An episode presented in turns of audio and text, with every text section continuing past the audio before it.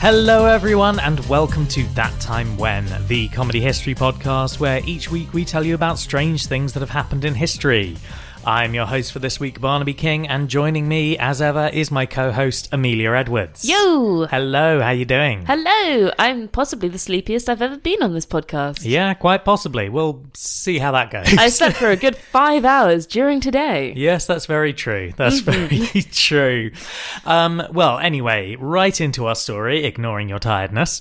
Uh, last week, stop that. Mm-hmm. What's that? Stop it. Okay. Last week, you brought up that it is LGBTQ Awareness Month. Yes. Or Celebration Month. Or is it just month? It's History Month. History Month. That's the word. You Because think- we also got Pride Month. Yeah, you think I'd remember that it's History Month on our history podcast. Yes, but didn't you know that this is a comedy awareness podcast? Well, anyway, last week you told us about the Chevalier Dion, Wait. who may well have been a trans woman in Could some ways. be. in Hard some to ways. say. Hard to say. So I'm going to talk about someone a little similar. A Oh. little similar, maybe. Maybe. You'll see. You'll see. The Chevalier de Off. No. this is a doctor. Oh. Dr. James Barry. A doctor, military surgeon, and humanitarian. Nice. And in fact, the first doctor in the British Empire and possibly in the English speaking world to successfully perform a caesarean section in which both mother and child survived. Okay, first up, oh my god, that's incredible. It's so cool. And second up, like on a battlefield? No. Okay, good. No, but it was in Cape Town. Ah, okay. which was a colony. Yeah, yeah, so, yeah. You know, Okay. Military over there. Military in the sense of we're here to suppress the natives. Exactly. Okay, sure. Exactly. Speaking of Cape Town, though, he did bring clean water to Cape Town. What in a backpack? No, as in he improved the sanitation of their water system. Oh, well done. Yep. Uh, he also fought for better conditions for the enslaved, for prisoners, for the mentally ill, and other social outcasts like lepers. Oh wow. And this was not just in Cape Town, this was quite a variety of places. Cool. So, unusually, I'm going to start at the end with James Barry's death. Okay. He died of dysentery at the age of probably around 75, 76. Okay. Oh, Like you- damn, but also maybe he should have fought harder for that clean water and sanitation. Well, this was in England. Oh awkward. I know, right? Um, but when he died, he left very specific instructions about what should happen with his body. Okay. He, He can't- said it should be buried at a crossroads at midnight with a stake through his heart. No, he wasn't worried about being a vampire. Okay. Um, he seemed to just not want people to make a fuss. Basically Okay. said, just leave me in my clothes, just wrap me in my bed sheets and bury me in that. Okay. I like it. Eco burial. Yeah, absolutely. But despite his wishes, it was decided that a military surgeon of his ranking should not be just tossed in an open grave, Ah. but instead should be buried in the proper manner. Right. What what is the proper manner for a military surgeon? Well, he would have received a proper grave, like he would Mm. have been washed, he would have been dressed in his finest suit, basically. Oh, what era is this, by the way? Because we've got it's British Empire times. Oh, yes, I didn't actually say, did I? No. Uh, so, yeah, that would have been good. Uh, he died in 1865. Okay, doke. All right. yeah. Yeah. So should have Dickensian mentioned that. times. Yeah, yeah, yeah. Um, where was I? Oh, yeah. So his body was laid out, and a discovery was made by the charwoman Mm-hmm. who was responsible for basically cleaning the body and dressing it up. Okay. they left this to the charwoman, Yeah. and they're like, "Let's do full military burial." Well, the Oi, char- Beryl, just get in here, Well- take his clothes off. they, yeah, that he needs to be washed, and that Yeah. was the charwoman's job. Right. Okay. And when she began undressing James Barry, she noticed something. James Barry had stretch marks on his abdomen Okay. that looked very much like pregnancy stretch marks. W- Okay. And the charwoman should know because it seems like she had about nine kids. Well, yeah. I mean, everyone in those days had about nine children. Yeah. and upon further investigation, discovered that Dr. James Barry was a woman. Oh my god. Indeed. And one who'd been pregnant. one who had been pregnant at some point in her life. That's okay. That's super interesting because we've talked we talked a bit when we were doing the Chevalier d'Eon Yeah. about the fact that the idea of a woman dressing in men's clothes in order to join the army was kind of like an established yeah. storyline that everyone could get behind. So they esta- they believed that the Chevalier on Chevalier d'Eon, sorry, was genet like biologically female. Yeah. So it's interesting to me that James Barry may have done this the other way around, but clearly also got Um, pregnant. I'm not going to lie, the pregnancy bit is grim. oh no. So we are going to cover that early, and that should tell give you an idea of just why this is so grim. Okay.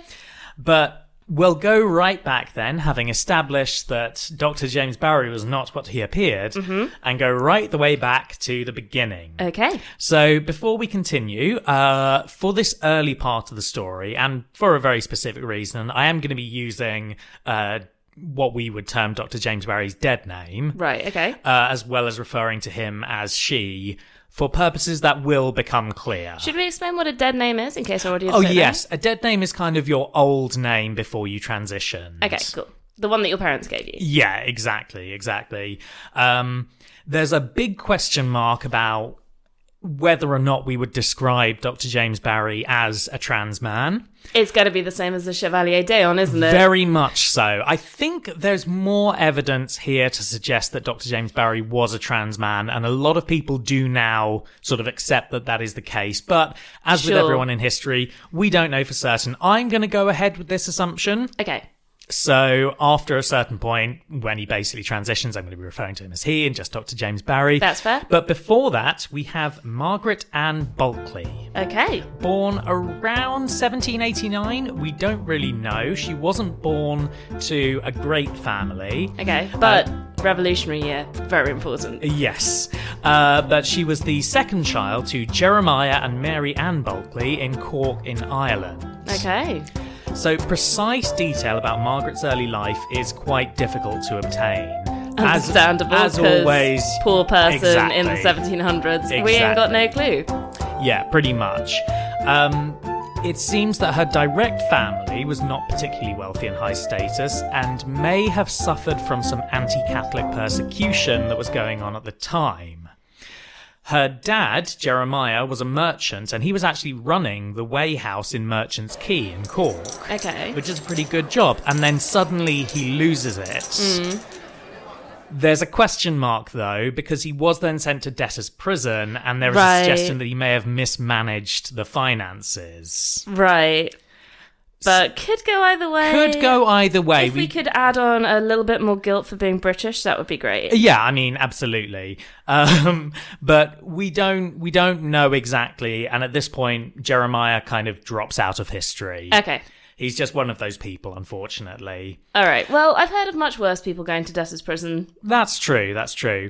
Uh, Margaret did have an older brother, John, but he was married off quite early and kind of had nothing more to do with his family. Okay. So this left Margaret and her mother, Marianne, in a really difficult position. Yeah, okay. So women in the 1700s, difficult to earn a living. Yeah, absolutely. So for a while, kind of did the traditional thing you might expect. Margaret was a very clever woman.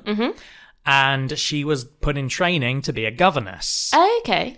Unfortunately, her temperament did not suit the job of being a governess.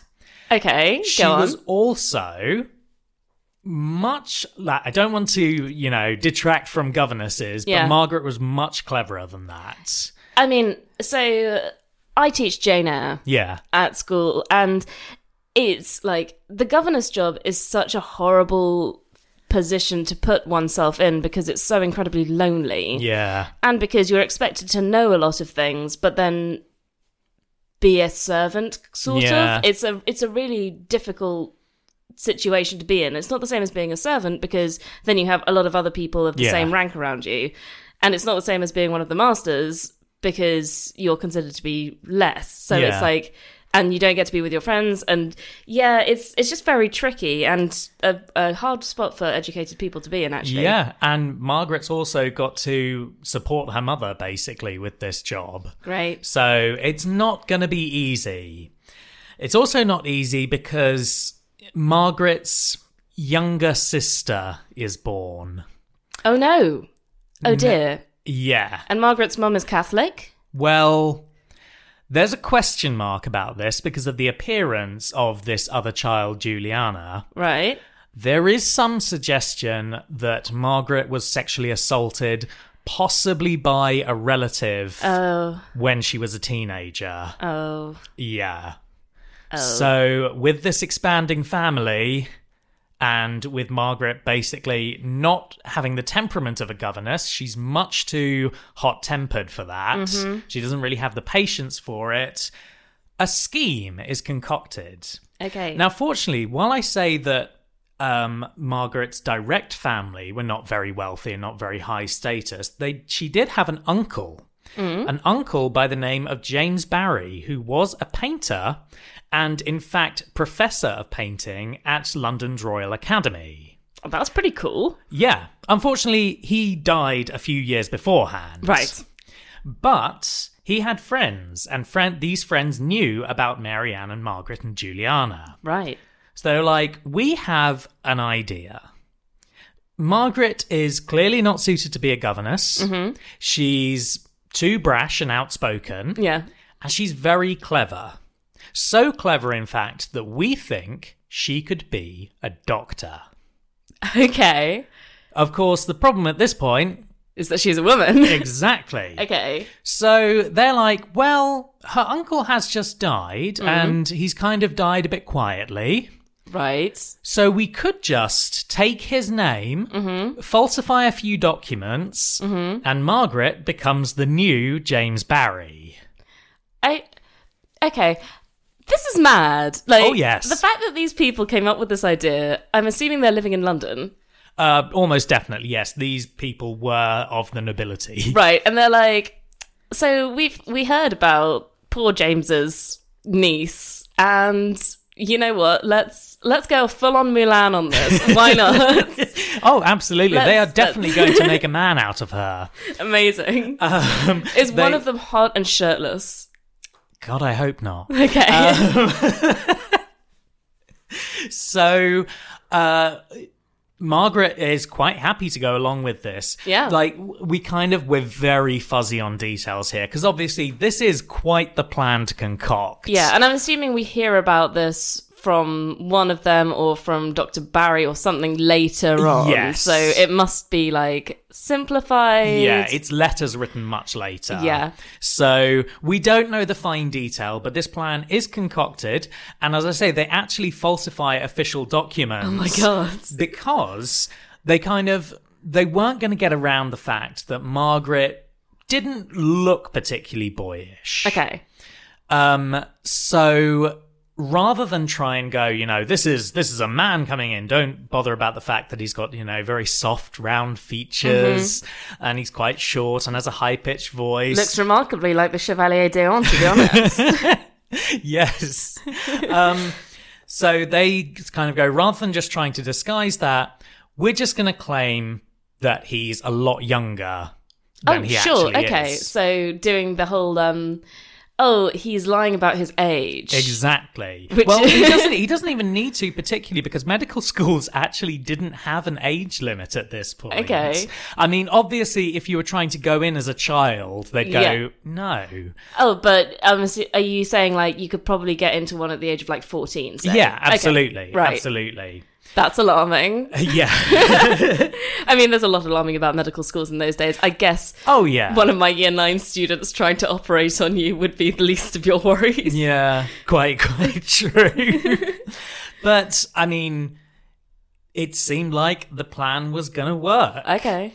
Uh, the new James Barry was sent to medical school, entered the University of Edinburgh Medical School dressed in a thick overcoat, which apparently was the outfit that he basically wore most often. I mean, that, that works. That's Yeah. very um, non form fitting. Absolutely. And also three inch inserts in his shoes to make him Aw. a bit taller. Okay.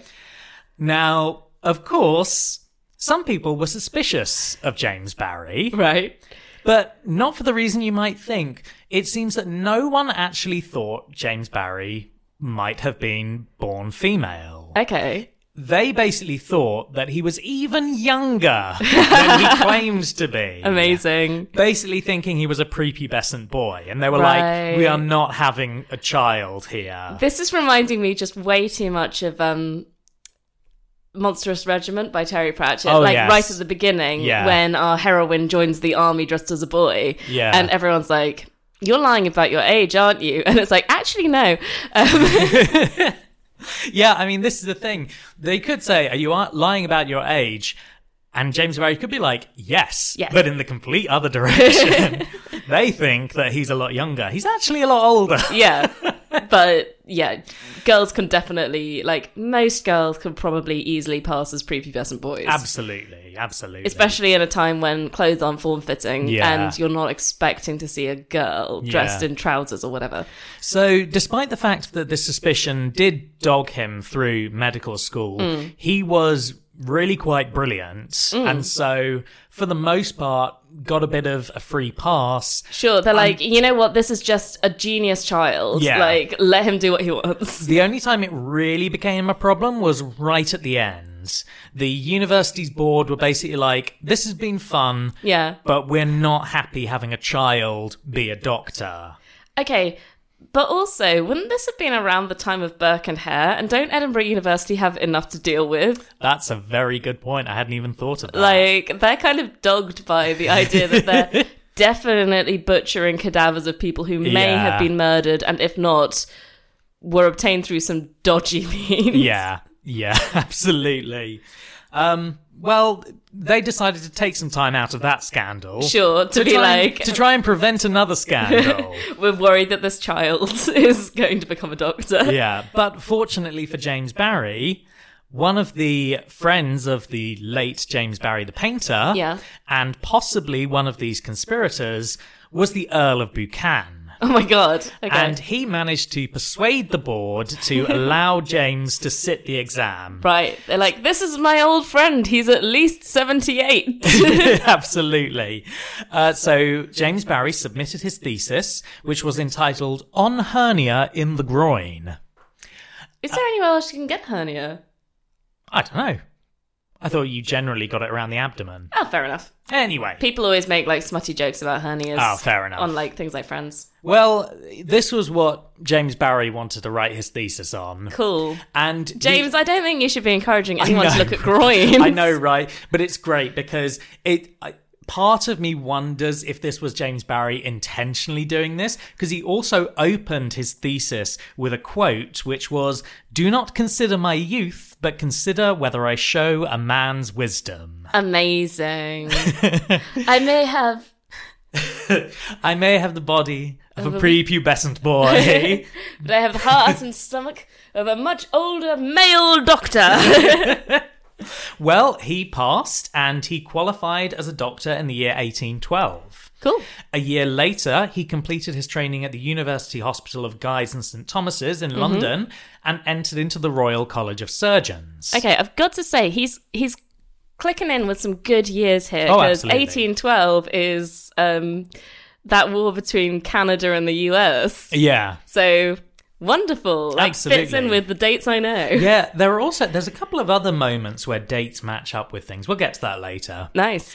Um, so once he had entered the Royal College of Surgeons, James Barry decided that what he really wanted to do was enlist in the army as a doctor. That makes a lot of sense to me. Like we've said already that he was not disposed to be a governess. Yep. I'm assuming that he's got kind of like a fiery temper. Oh yes. Excellent. So presumably he's not going to get along so well with just regular doctoring and being in the army and shouting at people will probably be quite good. Probably quite good. Yeah. So yeah, he enters the army as a hospital assistant. Nice. Hmm. And quickly gets promoted to assistant surgeon. And everyone's like, I'm a bit worried that this 15 year old is about to do surgery on me. and they're like, shut up, your leg's got gangrene. Well, he seemed to have a pretty good time. Uh, this was in Plymouth. He did his military training, Nice. and um, he didn't have to undergo any sort of physical examination because they just had a cursory glance and were just like, "You look healthy enough. That's fine." Cool.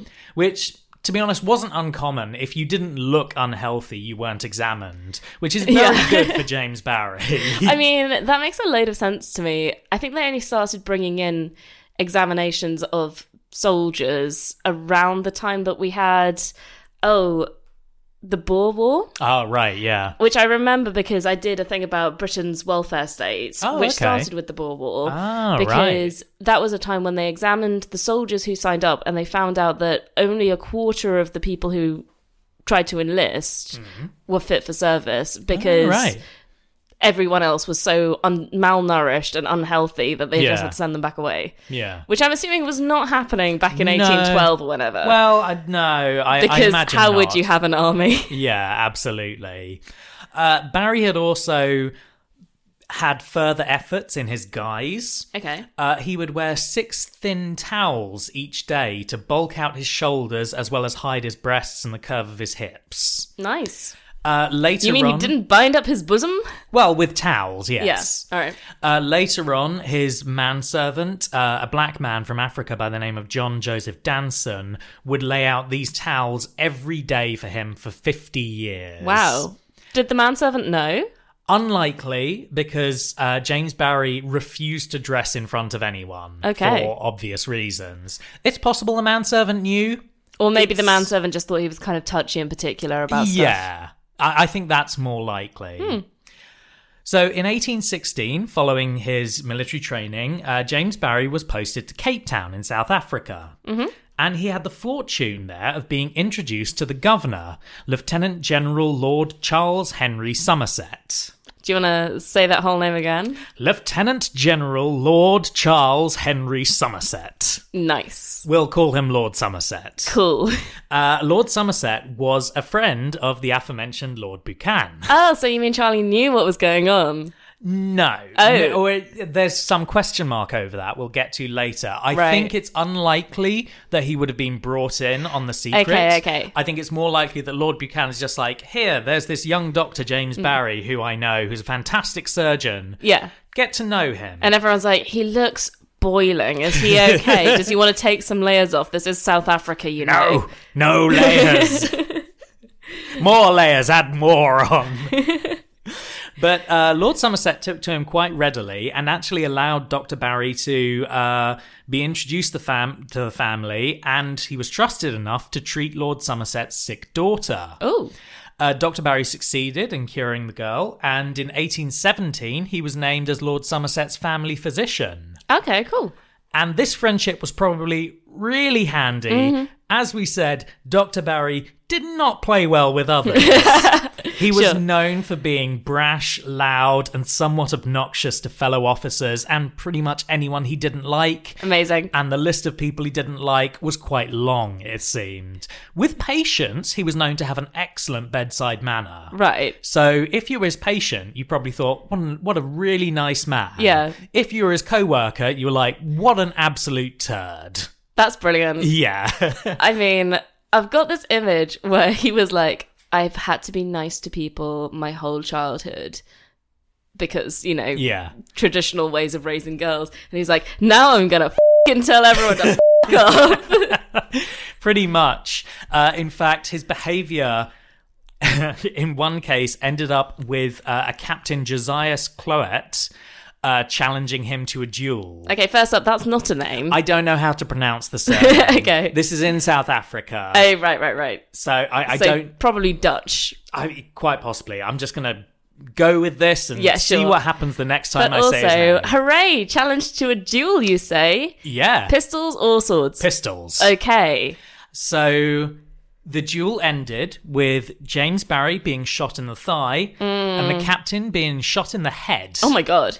Fortunately for the captain, or perhaps it was skill, we don't know how much shooting James Barry did. Yeah. The captain did not die because the bullet hit the shako on his Ah!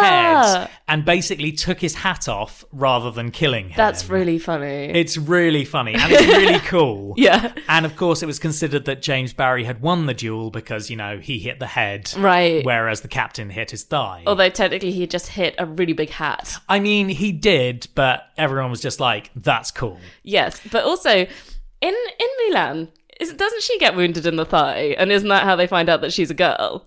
Uh, possibly, but it's, it wouldn't have happened in this case because James Barry treated himself. Ah, that's He- so cool. Yeah, he performed surgery on himself and made a full recovery. Oh, oh, oh, this is another inspiration for um, Monstrous Regiment, isn't it? Oh, yes, it is. Hmm? Yeah. Ah. For reasons we won't say because spoilers. Absolutely, but you should read it. It's a great book. Yeah, I mean, we've already mentioned it before when we were talking about the largest man in English history at one point. Oh yeah, Daniel Lambert. Daniel Mm-hmm. Yeah. Lamberts. Yeah. Anyway, back to James Barry. Um, he spent a lot of time in Cape Town, but was briefly sent to Mauritius in order to deal with a cholera epidemic. Ooh, cool. Um, however, he returned to Cape Town almost immediately afterwards. It seems like he was having a good time there and was getting on really well. Uh, because in 1822, Lord Somerset named James Barry as colonial medical inspector. Oh, wow. And this was a significant jump in rank. Yeah, it sounds like Ah. it. Absolutely. But James Barry proved himself easily equal to the role.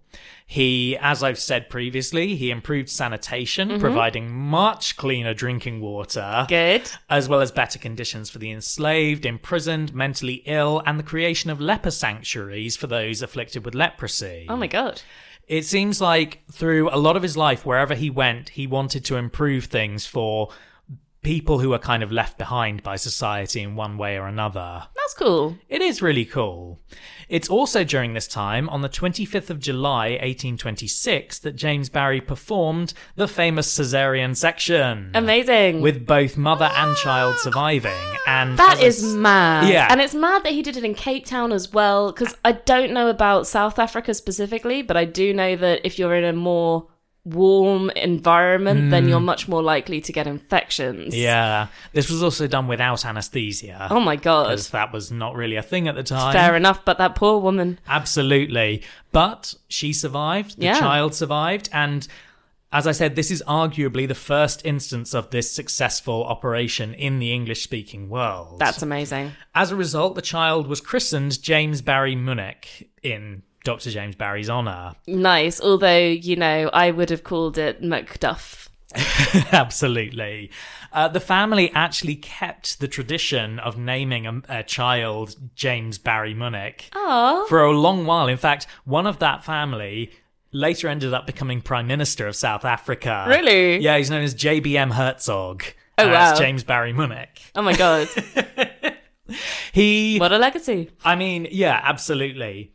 Despite this, he still got on a lot of people's nerves. Yeah. But it seems like his friendship with Lord Somerset was the thing that, generally speaking, meant he could act with impunity. I mean, like right now, because he's done his own operation on the bullet wound in his leg, I Yeah. am kind of imagining him like stomping around like house, Oh, right. being like, yeah. "I'm a genius, you can't touch me."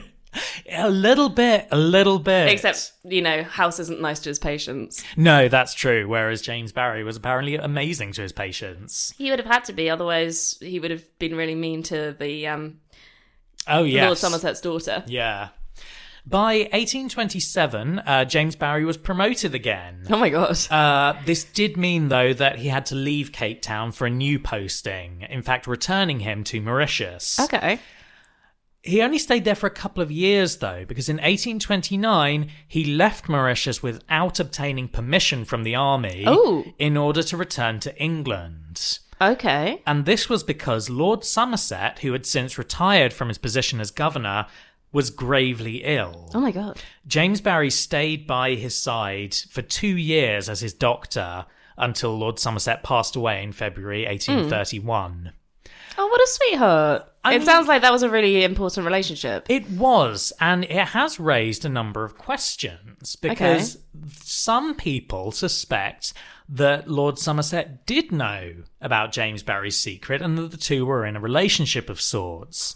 There was graffiti that was found at the time which said, I saw Lord Somerset buggering James Barry. oh my god. Yeah. Okay.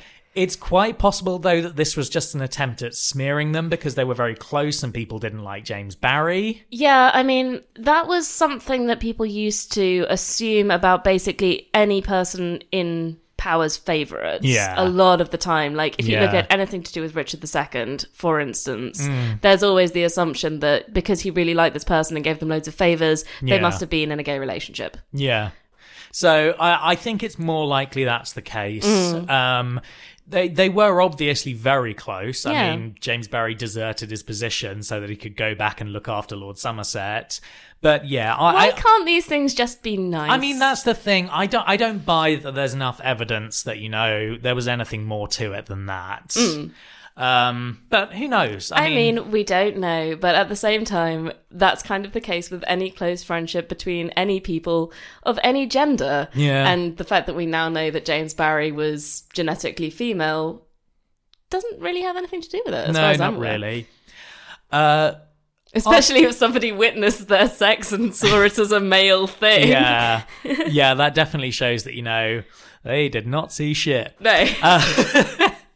So even though he deserted his position, there was basically no fallout from this. wow. And James Barry continued to receive postings across the British Empire. Uh, he went to Jamaica and then to St. Helena, where he was actually court martialed Mm-hmm. Oh my God. for conduct unbecoming of the character of an officer and a gentleman. What did you do? We don't really know. Okay. I think it was too indelicate for it to be written down, really, or I just couldn't find it. Okay. Either is possible. Uh, but uh, I love that it was unbecoming of a gentleman. Absolutely. Regardless, though, James Barry was found not guilty and honourably acquitted. Nice. So he just continued with his postings and his promotions. After St. Helena, Barry went on to two islands in the West Indies. And as usual, his work substantially improved the quality of life for troops there and for the people. Uh, he was unfortunately, though, forced to return to England in 1845 because he had contracted yellow fever. Oh my God. But he wasn't down for long. Yay. And by 1846, he had gone to a pos- posting in Malta. Wow. He managed there to upset some dignitaries because he went to church, sat in the spot reserved for the clergy, and refused to move. what?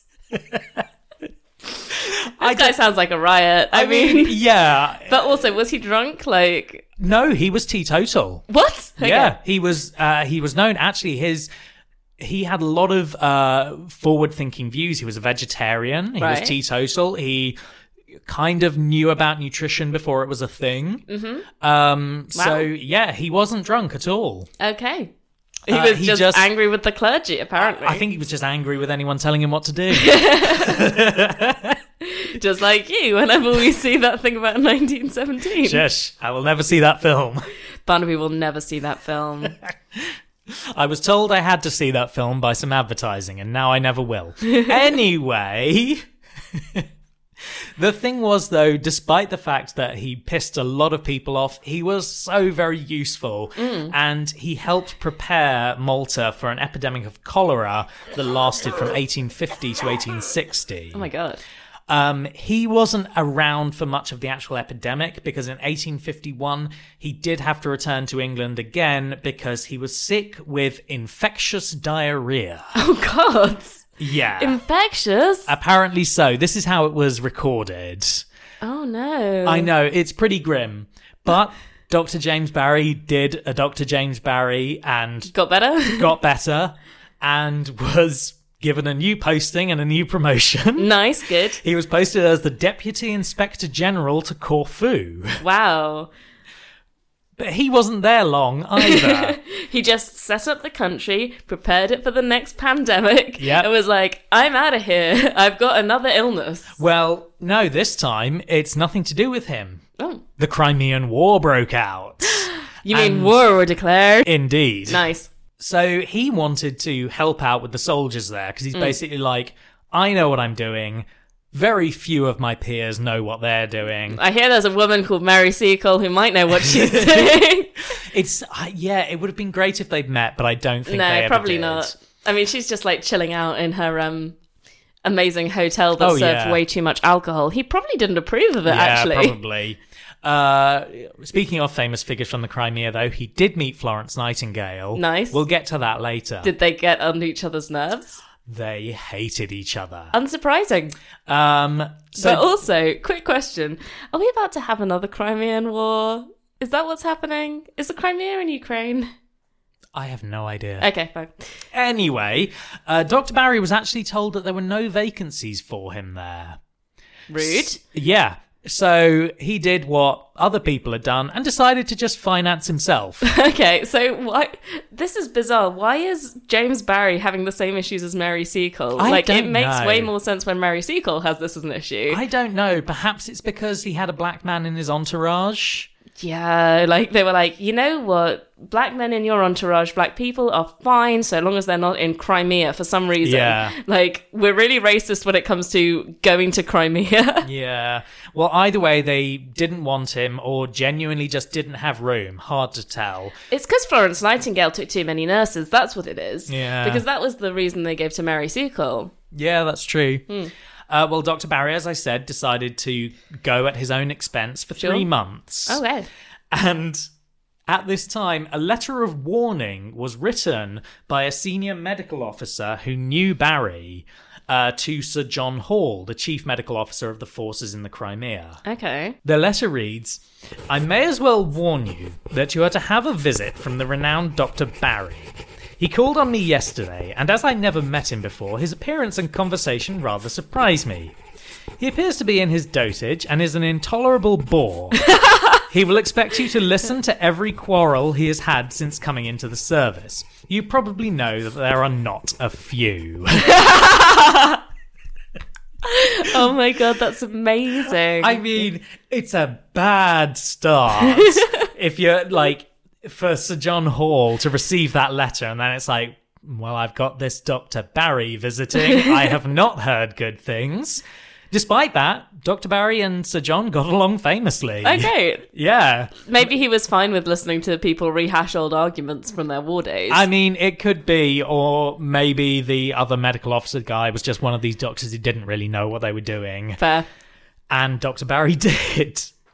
So, yeah, they may have gotten along, but Dr. Barry, again, did not get along with everyone, Yeah. including Florence Nightingale. Did get on with Florence Nightingale. well, very few people, Mm. but this was this was of such a note that Florence Nightingale actually wrote about it herself. Oh wow! Normally she says nice things about other people. Or she did not say nice things about James Barry. Okay. So they appeared to have had an argument, and I don't know the precise details of it. Right. I've seen a couple of possibilities. One I believe more than the other. The one I Okay. don't really believe is that apparently, while she was at an army base, Florence Nightingale had a shower and then walked back to her lodging practically naked. What Florence Nightingale did. yeah.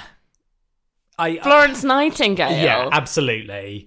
It's. Like, that doesn't match with the picture I've heard of her. But No. Okay. The other possibility is that James Barry was in a way concerned for her Okay. because Florence Nightingale was out in the sun on a very hot sunny day Right. wearing only a cap to Oh, protect right. herself. And he was basically like, What are you doing? You have to cover yourself more. right. But either way, they got into this argument, and she wrote, and this is actually after Barry's death, Okay. uh, wrote, I have never had such a blackguard rating in all my life. I, who have had more than any woman, than from this Barry, sitting on his horse while I was crossing the hospital square with only my cap on in the sun. Mm-hmm.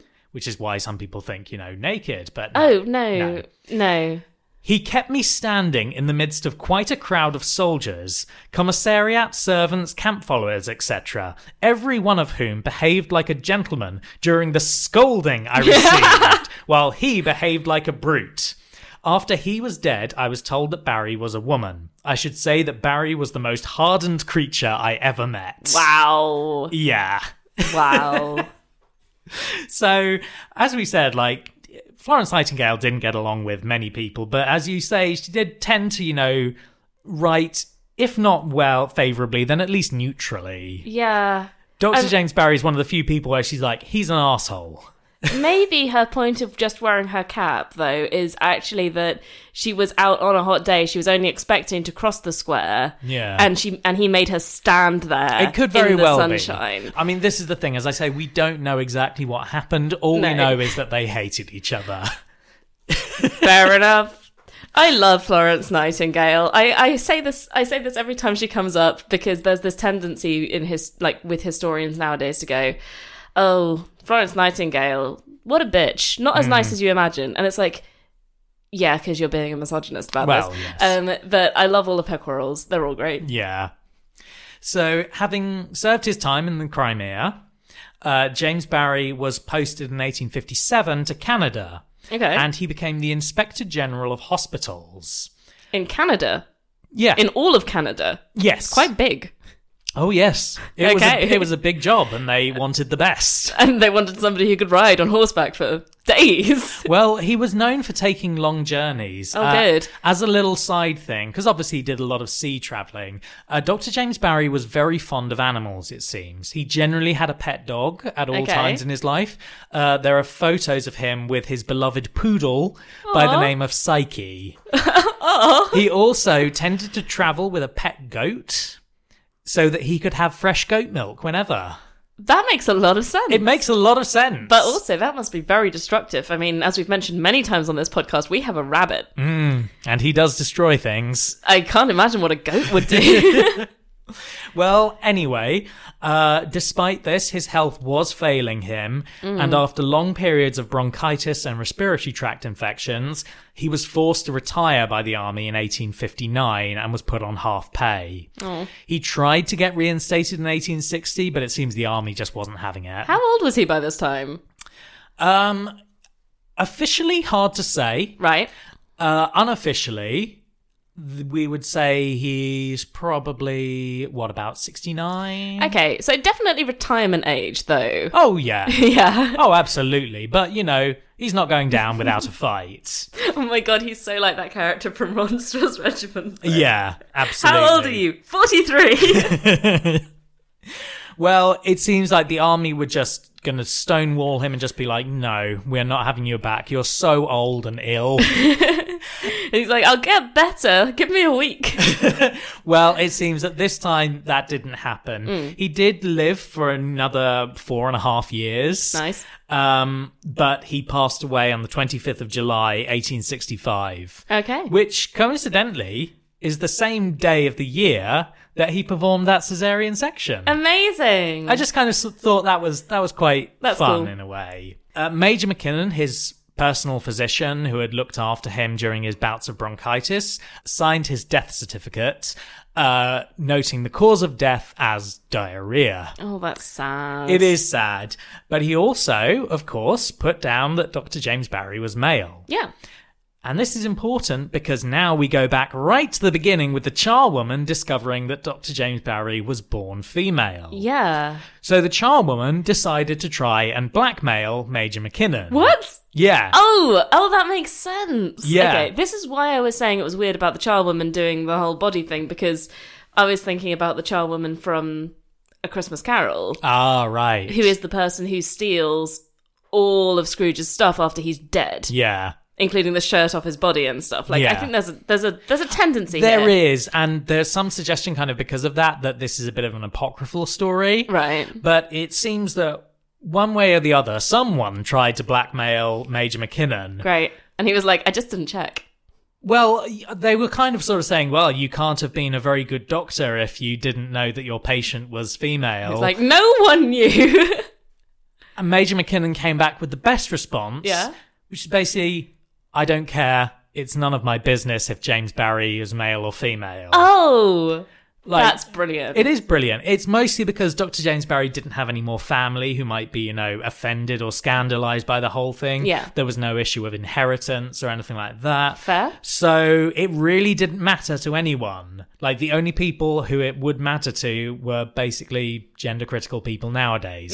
I was I was about to say, but but what about the bathroom situation? like, what about the toilet situation though? Yeah, it would probably offend Graham Linehan, but Yeah. no one else. so because of this, the charwoman was like, "Well, if you're not going to pay me, I'm going to sell my story." And did sell it to some journalists who got in touch with Major McKinnon. Mm. And he was basically like, "Eh, Yeah, So the story kind of became a rumor more than it was fact. okay, The British Army actually decided that this could be a scandal. Like Major McKinnon might not care, Yeah. but they cared. Right, okay. So they took all correspondence and records that could indicate that James Barry was born female and sealed them for a hundred years. Wow. Yeah. Okay. It is only relatively recently that this was more than folklore. okay. That's so cool. Yeah, in fact, some of these records were unsealed as late as 2008. Some of them were sealed a bit longer, Yeah. like Uh, 150 years rather than 100 years. Okay, so for about 100 years, there would occasionally, I assume, be some army historian be like, oh, yeah, there was that myth that Yeah. Barry might have been a woman. Yeah. And they're like, meh. And then suddenly, one day, they get opened and it's like a gold mine. Yeah, and it, it is kind of important because at the time there were a lot of sort of theories, and in a way we don't have a solid picture. But I think more recent records definitely push us in one direction because some doctors who examined the body of James Barry said e- essentially that he had ambiguous genitalia. oh, right. Some fully said, you know, he was hermaphroditic Yeah. and others basically, I mean, to use modern parlance, said that he was intersex. Right. Uh, others, though, basically said no. Like the, the the body in front was female as far as they were concerned, Mm. and like, it's a bit like um the Chevalier d'Eon when they Yeah. say is like perfectly formed. Yeah. that's what they said of James Barry as well. Right. So, like, and this is from records that were unsealed relatively recently. It's very likely that James Barry was born a woman. Nothing ambiguous really about his genitalia. Yeah, because otherwise, presumably, his family would have said Yeah. something, done something, Yeah. gone. You know what? It's really helpful that we've got two boys who Yeah. can do boyish things. Exactly. Um, so yeah, we can we can argue about whether or not James Barry was a trans man, but frankly, he lived almost all of his life as a man. Hmm. He called himself a man. He acted in these ways that at the time you would say that's a man. Yeah. I mean, Florence really- Nightingale clearly had a lot of issues with his behaviour. Yeah. So really.